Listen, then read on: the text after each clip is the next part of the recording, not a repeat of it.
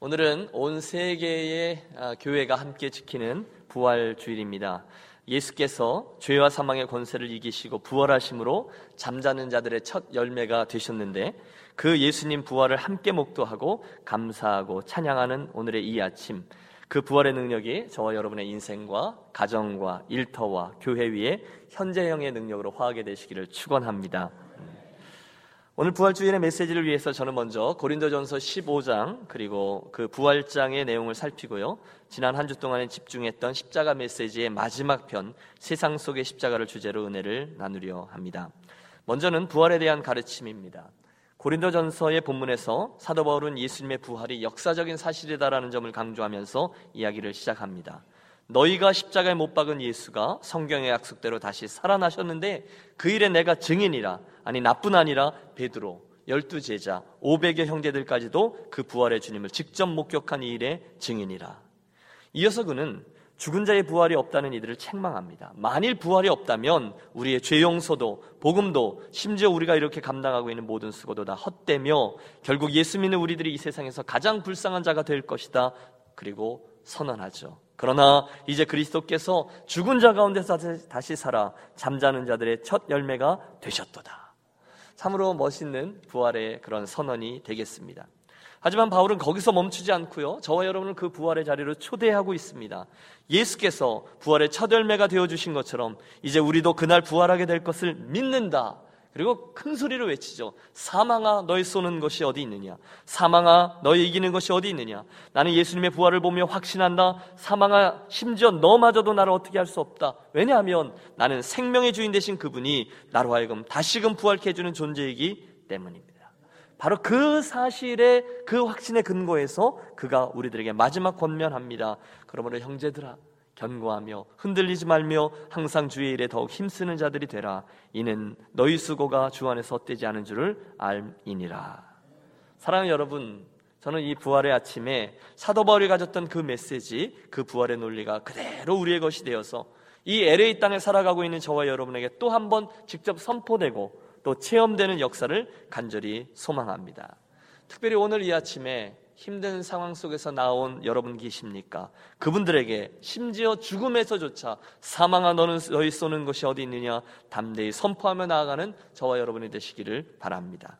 또 마지막으로 그 부활의 소망 때문에 남겨진 인생도 우리 하나님 앞에서 책임적인 존재로 내가 어디 설 것을 알기 때문에 그렇게 살아가는 유니온 교회 가족들이 되시기를 축원합니다. 이어지는 오늘 설교의 두 번째 포인트 로마서의 말씀은 지난 시간 우리가 내내 살폈던 이 십자가 메시지의 최종 결론이다라고 말씀드릴 수 있겠습니다. 우리는 예수님의 십자가를 다양한 각도에서 바라보며 그 속의 의미들을 하나씩 추적해 왔습니다. 그럼 앞으로는 저를 어, 공포의 무한 반복이라고 불러주십시오. 반복해 보겠습니다. 첫째, 사람들의 시각, 아래에서 올려다본 십자가는 세상에 미련한 것이었습니다. 하나님의 시각, 위에서 내려다본 십자가는 하나님의 공의였습니다. 그 다음에 예수님 자신, 십자가에 매달린 주님의 시선으로 본 십자가는 우리를 향한 당신의 사랑이었고요. 옆에 매달린 강도의 시각, 옆에서 바라본 십자가는 그 자리를 바꾸어 주시면서까지도 나를 구원하시는 하나님의 은혜를 보여주고 있으며 내 속에 자리하고 있는 십자가는 자기 부인의 메시지를 그리고 마지막으로 내 등에 지고 바라본 십자가는 희생과 헌신의 메시지를 전해주고 있다 말씀드렸습니다. 그리고 이 부활의 아침, 이 모든 이야기들의 결론을 이루는 마지막 십자가의 메시지는 세상 속의 십자가, 복음의 선언이 되겠습니다. 따라해 주십시오. 세상 속의 십자가, 복음의 선언. 여러분, 세상 속의 십자가라고 했는데, 먼저 저 세상을 한번 바라보십시오. 여러분, 동의하십니까? 하나님이 없는 세상은 소망이 없습니다. 물론 세상의 과학과 의학이 얼마나 눈부시게 발달했는지 우리 압니다. 하지만 우리들의 현실은 조금 더 나아지지 않았습니다. 작년 부활주일 직전 고난주간에 있었던 한국 진도 앞바다에 있었던 그 세월호 사건을 우리 모두 지켜보았습니다. 그 사고는 틀림없습니다. 탐욕과 이기심으로 인한 인재입니다. 너무너무 안타까웠습니다. 그리고 지난 1년간 우리는 사람들이 그 일을 어떻게 대하는지 또 어떻게 해결하는지를 통해서 이 세상이란 놈의 실체를 똑똑히 지켜보았습니다. 그럴 줄 알았습니다. 상한 자에 대한 배려가 전혀 없는 극도 이기심, 그 순간만 피하면 된다는 책임 회피, 자기에게 불리한 점은 지우려고 하고 그 상황 속에서도 자기의 이익을 챙기려고 하는 비인가적인 시도들 등등 정말 정 떨어지는 이야기들이 그 속에 가득합니다. 거기가 세상이에요. 극도 이기심으로 똘똘 뭉쳐져 있는 곳, 그 세상. 여러분 거기에 과학기술의 발전이 우리들에게 소망을 가져다 줍니까? 아니요. 교육이 소망을 가져다 줍니까? 아니요. 경제적 부유함이 문제를 해결합니까? 아니요. 거기에는 진정한 해답이 없습니다. 이제 우리 깨닫습니다. 이 모든 문제들 가운데 정작 문제는 그런 일들이 아니라 우리들 자신이라는 것을 말입니다. 과학기술이 문제가 아니라 기술을 다루는 사람이 문제고, 교육이 문제가 아니라 교육을 진행하는 사람이 문제며, 경제가 문제가 아니라 경제를 다루는 사람이 문제입니다. 그리고 성경은 이 모든 문제의 원인에 우리들의 죄인됨이 자리하고 있다라고 정확히 지적합니다. 모든 사람이 죄를 범하였음에 하나님의 영광에 이르지 못하더니 거기에 이 세상의 비극이 자리합니다. 그리고 그 사실을 직시할 때 우리는 이 문제를 본질적으로 풀 수 있는 해결 방법을 찾습니다. 무엇입니까? 바로 지난 주간 내내 우리가 씨름했던 예수 그리스도의 십자가 이야기가 그것입니다. 그 십자가의 이야기만이 우리들 모든 문제의 출발점인 이 죄의 문제를 해결할 수 있습니다. 그리고 거기에 오늘 우리 유니온교회가 저 십자가의 복음을 세상 속에 계속 선포해야만 하는 정확한 이유가 자리합니다. 저는 이 아침에 마지막으로 바라보는 십자가의 메시지를 세상 속의 십자가요, 복음의 선언이라고 말씀드렸습니다. 맞습니다, 여러분. 유니온 교회는 전혀 소망이 없어 보이는 이 세상 속에 자리하고 있습니다. 저와 여러분이 교회인데, 저와 여러분이 살고 있는 그곳이 그 세상이 바로 얼마나 어, 잔인한 것인지 우리 잘 알고 있어요. 그런데 그 속에서 저와 여러분, 우리 유니온 교회는 예수 그리스도의 십자가 이야기를 계속 말하면서 살아가야 된다는 것입니다. 그게 교회입니다. 아무리 세상 사람들이 우리에게 뭐라 해도 우리는 교회는 이 십자가의 복음을 계속해서 이야기해야만 해요. 내가 복음을 부끄러워하지 아니하노니 이 복음은 모든 믿는 자에게 구원을 주시는 하나님의 능력이 됨이라 하셨기 때문이죠. 문제는 저와 여러분을 포함한 많은 사람들이 오늘도 이 세상에서 이 십자가 이야기를 자꾸만 부끄러워한다는 것입니다. 너희들의 소망은 십자가뿐이다. 이게 가장 중요한 것인지 아는데도 그 이야기를 자꾸 뒤로 감추려고만 합니다. 그리고 우리는 세상 사람들이 좋아할 만한 것들을 이야기하려고 합니다. 틀림없어요. 예수 그리스도, 십자가의 복음만이 우리들의 매력이요, 우리들의 생명인데, 우리는 자꾸만 그것을 뒤로 감추고, 사람들이 좋아할 만한 것들만을 반복하여 이야기합니다. 야곱과 에서가 있었어요. 형 에서가 장자권을 별것 아닌 것으로 여겼던 그런 모습처럼 말입니다. 그날 에서는 장자의 권, 즉 하나님의 언약이 흘러가는 그 축복을 별것 아닌 것으로 여겼어요. 오죽하면 팥죽 한 그릇에 그것을 맞바꾸어 버렸겠습니까? 그 결과는 비참했습니다. 물론 잠깐의 배는 불렀겠죠. 하지만 가장 귀한 축복, 하나님의 언약 백성으로 이어지는 장자의 권은 그에게서 영원히 사라져 버렸습니다. 사랑하는 여러분, 그날 에서처럼 우리에게 주신 가장 귀한 이 십자가의 복음을 별것 아닌 것을 여기는 실수가 저와 여러분에게 절대로 일어나지 않기를 바랍니다. 십자가의 복음이 가장 귀한 것이다라는 것을 기억하십시오. 그 정도는 있어도 되고 없어도 되는 게 아니라 그것은 꼭 있어야만 하는 것이 십자가의 복음이에요. 주리뿐이 아니죠. 세상 사람들 누구에게나 예수 그리스도와 그분의 십자가가 꼭 필요하다는 사실을 먼저 기억하시고 교회는 우리는 오늘도 세상을 향하여 예수님의 십자가 이야기를 전하고 또 선포해야 합니다. 교회입니다. 그것이 사명입니다.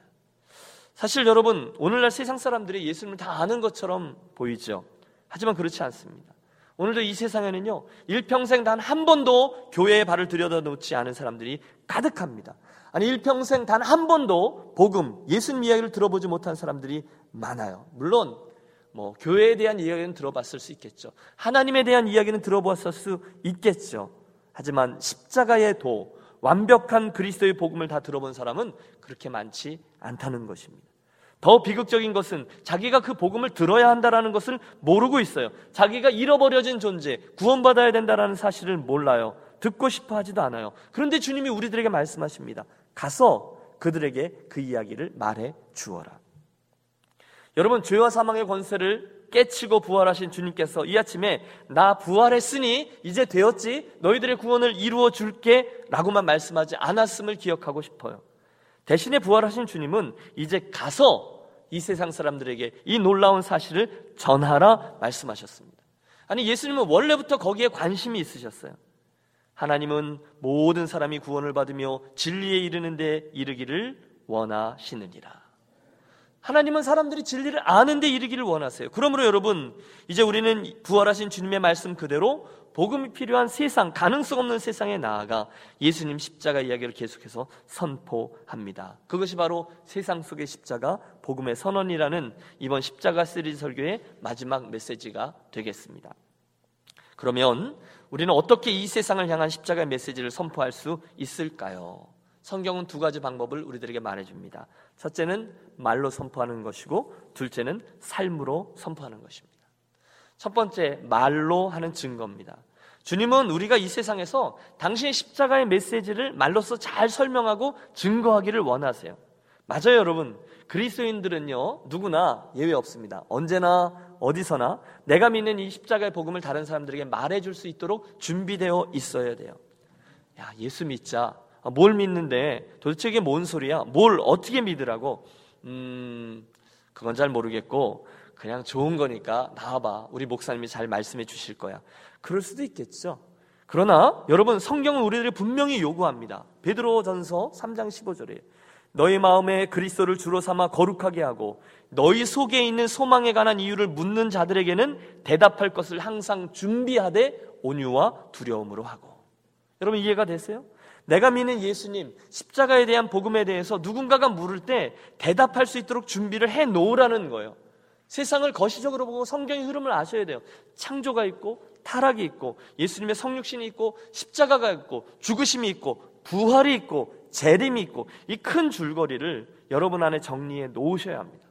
특별히 예수님의 십자가가 무엇을 말씀하고 있으며 또 그것이 나에게 어떤 의미가 있는지 그 메커니즘을 여러분들의 언어로 간단하게 뭐 1분이든 10분이든 설명하실 수 있도록 준비하는 것이 필요합니다. 그리고 기회가 있을 때마다 그것을 말로 설명하여 복음을 증거하는 것. 이게 전도요, 선교인 것이죠.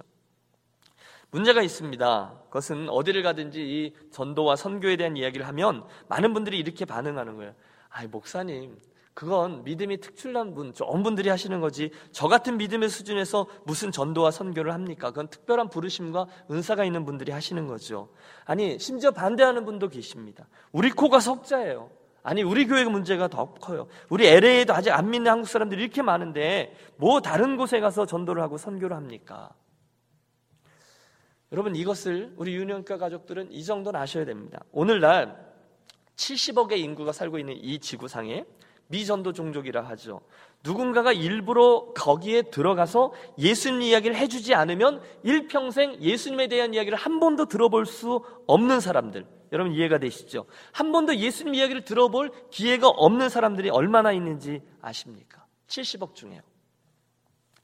무려 30%에 있는 사람들이 그 형편 속에 살고 있습니다. 30%의 사람들은 누군가가 그 사회 커뮤니티 밖에서 들어가서 그 사람들의 말로 예수님 이야기를 해줘야만 예수님 이야기를 들을 수 있다는 거예요. 그럼 나머지 70% 사람들은 예수님을 다 아느냐? 그렇지 않죠. 미국을 보세요. 한국을 보십시오. 하나님을 믿지 않는 사람들이 대부분이죠. 다른 신을 믿는 사람들이 굉장히 많죠. 그리고 문화적으로만 교회를 아는 사람들이 많습니다. 그래서 학자들은 오늘날 거듭난 그리스도인이요. 저와 여러분들 같이 나는 예수 믿고 구원받았습니다. 분명한 믿음을 가진 사람들을 전 세계 인구의 11%로 파악하고 있습니다. 아니, 목사님, 제 주변엔 다 예수 믿는 사람들 뿐인데요. 예수 믿는 사람들 굉장히 많은데요. 아니요. 여러분, 전 세계 인구 중에 10명 중에 한 명만이 예수를 믿고 거듭난 그리스도인이라는 그 중에 저와 여러분이 들어 있다는 거죠. 여러분, 이건 정말 엄청난 사실입니다. 내가 예수 믿는 건뭐 그게 뭐 아니에요. 여러분 이건 정말 놀라운 축복입니다.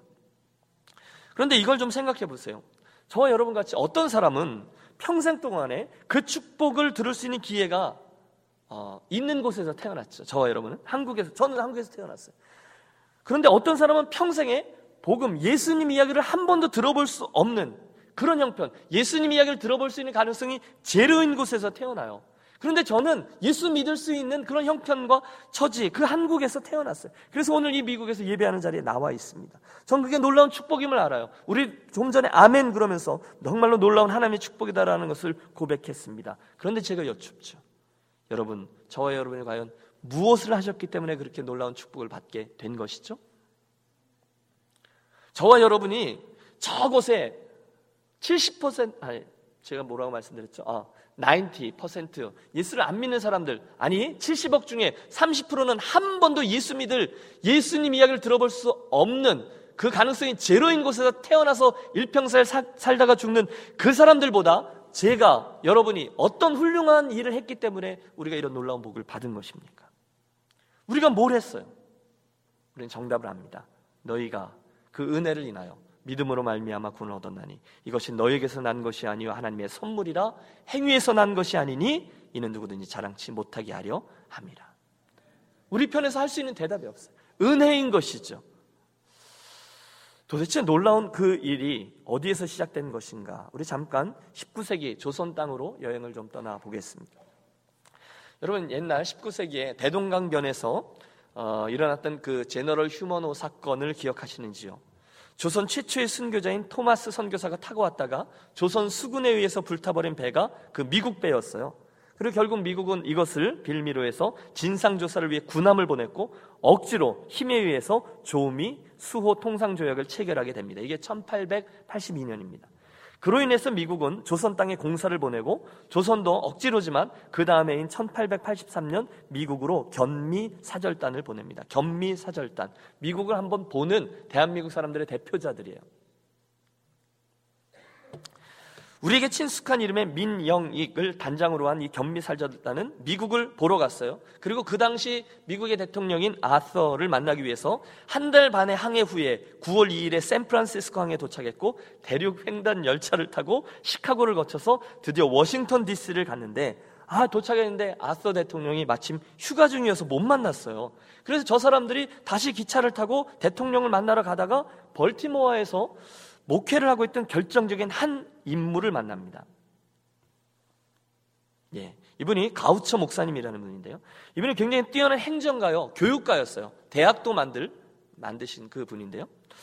아, 여러분 생각해 보세요. 이 가우처 목사님이 기차를 탔는데 한 번도 보지 못했던 이상한 까마잡잡하고 요만하게 하고 가쓰고 이런 이상한 말을 쓰는 사람들이 기차에 앉아 있는 거예요. 여러분 전혀 안 이상하시죠? 근데 미국 사람들이 200년 전에 저걸 본 거예요.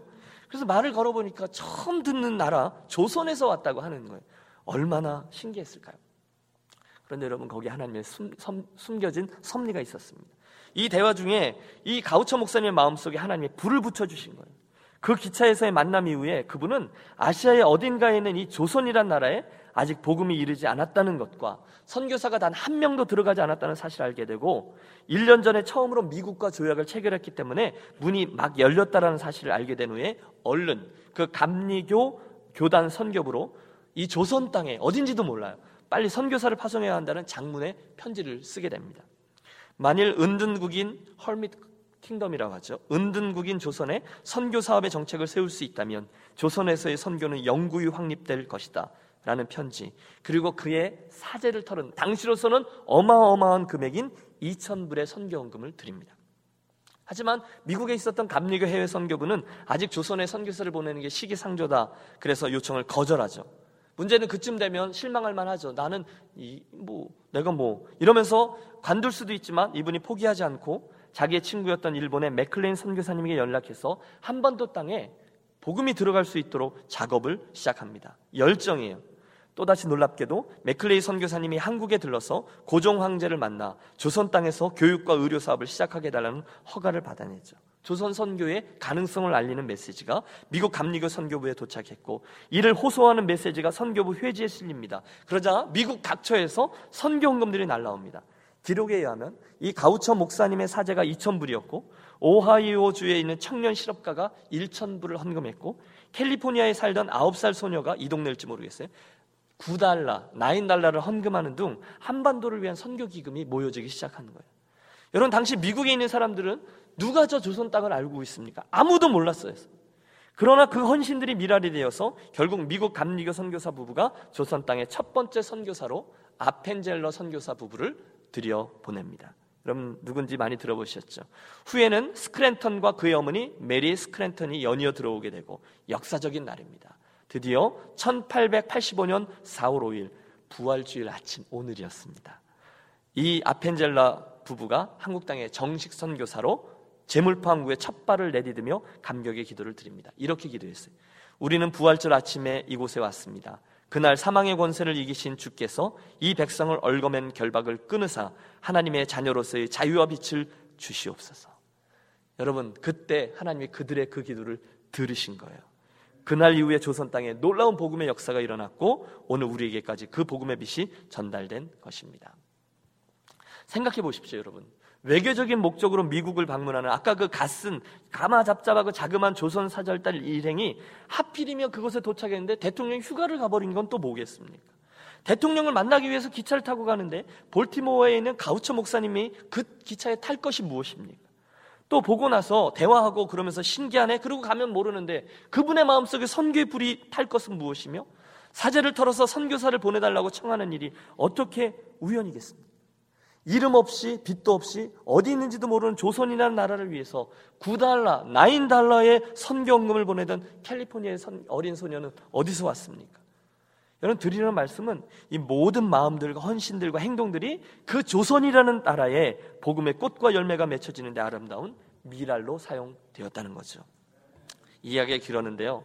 여러분 세상 속의 십자가를 선포하는 첫 번째 방법이 있습니다. 그날 아펜젤러 선교사 부부가 조선 땅에 직접 들어가 그 복음을 전했던 것처럼 누군가가 거기에 가서 그분들에게 저와 여러분의 입술로 예수님 이야기를 해주는 방법입니다. 바라기는 저와 여러분 유니온 교회 공동체 우리 성도들이 주님께서 명하신 이 십자가를 다른 이들 세상 속에 선포하라 선언하라라는 사명을 끝까지 잘 감당하는 우리들의 인생과 교회가 되시기를 축복합니다. 두 번째로 우리는 이 십자가의 복음을 우리 삶을 통해서 증거하는 일도 병행합니다. 사실 세상 사람들이 하나님을 제대로 모르기 때문이기도 하지만 기독교에 대한 아주 왜곡되어진 생각과 오해들 때문에 사람들이 많이 거부감을 가지고 있어요. 이와 같이 너희 빛이 사람들 앞에 비치게 하여 그들로 너희의 착한 행실을 보고 하늘에 계신 너희 아버지께 영광을 돌리게 하라. 여러분 예수님의 이 말씀은 이 세상에서 우리가 복음을 입술로 증거하는 것 당연히 필요하죠. 하지만 동시에 우리의 삶으로 증거를 보여주지 않으면 안 된다라는 것을 의미합니다. 사람들은 예수 믿는 사람들이 입술도 보지만 또한 우리들의 손과 발 또한 중요하게 바라보고 있다는 거예요. 존 스토트 목사님이 오늘날 세상이 이렇게 썩고 냄새나고 부패했고 그렇다고 해서 우리가 이 세상 탓만 하고 있어서는 안 된다는 거예요. 이 세상은 더럽다라고 해서는 안 된다는 거예요. 우리는 오히려 진지하게 물어야 된다는 거예요. 그런 세상에 오늘날 교회가 어디 있느냐라는 거죠. 예수 그리스도의 소금과 빛이 왜 오늘 세상 속에 스며들어서 스며들어서 이 세상을 변화시키지 못하고 있는가? 여러분 여전히 우리 유니온 교회 도전입니다. 한국의 컴패션이라는 단체를 섬기는 서정인 목사님이란 분이 계세요. 하루는 이분이 백혈병을 앓고 있는 한 여자아이를 위해서 골수 이식을 해준 적이 있습니다. 그런데 그 당시에는 골수를 내어주는 사람도요, 일주일 동안 병원에 입원을 하고 전신 마취를 하고 골반에 구멍을 내어서 주사기로 골수를 채취해야 됐는데, 아, 그만 이 목사님에게 의료사고가 나서 큰일 날 뻔한 일을 겪습니다. 하지만 감사하게도 그 골수를 받은 아이가, 여자아이가 건강히 회복했습니다. 힘들었지만 참 보람 있는 일이었어요. 문제는 5개월쯤 지나 그 아이의 병이 재발했다는 것입니다. 그리고 혹시나 그 골수를 다시금 기증해 줄 수 있느냐라는 요청이 왔습니다. 이제 그 아이는 더 이상 다른 사람의 골수를 받을 수도 없다라는 소식과 함께요. 문제는 다시 이식을 해도 그 아이가 살아날 확률이 1%밖에 되지 않는다는 것이었고 지난번에 큰 의료 사고도 있고 해서 그분의 아내도 또 목사님의 그 의사였던 매제도 주변 사람들도 모두 다 나서서 말렸답니다. 목사님 충분히 하셨습니다. 그래서 병원에다는 결국 이번에는 못하겠다라고 통보를 하셨답니다. 모두 다 이해를 했대요. 하지만 아무리 그래도 그분의 마음 한편에 있는 부담감을 지울 수가 없어서 만나는 사람들마다 유도 질문을 해서 이번에는 하지 않아도 됩니다라는 이야기를 그들로부터 얻어내려고 했답니다. 그럼요, 목사님. 그걸 어떻게 두 번이나 하겠어요? 지난번에도 그렇게 큰일 날뻔 하셨는데요. 목사님 잘하셨어요. 몸도 약하시고 할 일도 많으신데요. 그렇게 그런 이야기를 하는 사람들의 말을 들으면서 이분은 그냥 그렇게 사건이 마무리되는 줄로 알았습니다. 그러던 중에 이분이 에콰도르로 비전 트립을 갔는데 거기서 워싱턴에서 날라온 박장로님이라는 분을 만나게 되었고 서로 간에 그간 있었던 이야기들을 이야기하다가 똑같죠. 이번에는 목사님 하시지 않아도 됩니다라는 확신을 얻고 싶어서 그 이야기를 했다는 거예요. 그 아이가 살아날 확률도 1%밖에 안 되고 저도 큰일 날 뻔하고 생명의 위협을 얻고 그쭉 얘기를 해서 이번엔 안 하셔도 돼요. 이런 얘기를 들으려고 했는데 아 그 이야기를 들으신 이 장로님이 목사님 하시지요 이러더라는 거예요. 제 큰아이가 오래전에 백혈병으로 세상을 떠났습니다. 지금 그 아이의 부모의 심정은 말할 수 없이 힘들 겁니다.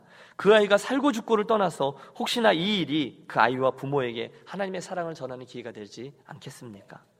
그날 밤 호텔로 돌아온 목사님이 답답한 마음으로 하나님 앞에 엎드려 기도하는데 하나님이 말씀하시더라는 거예요.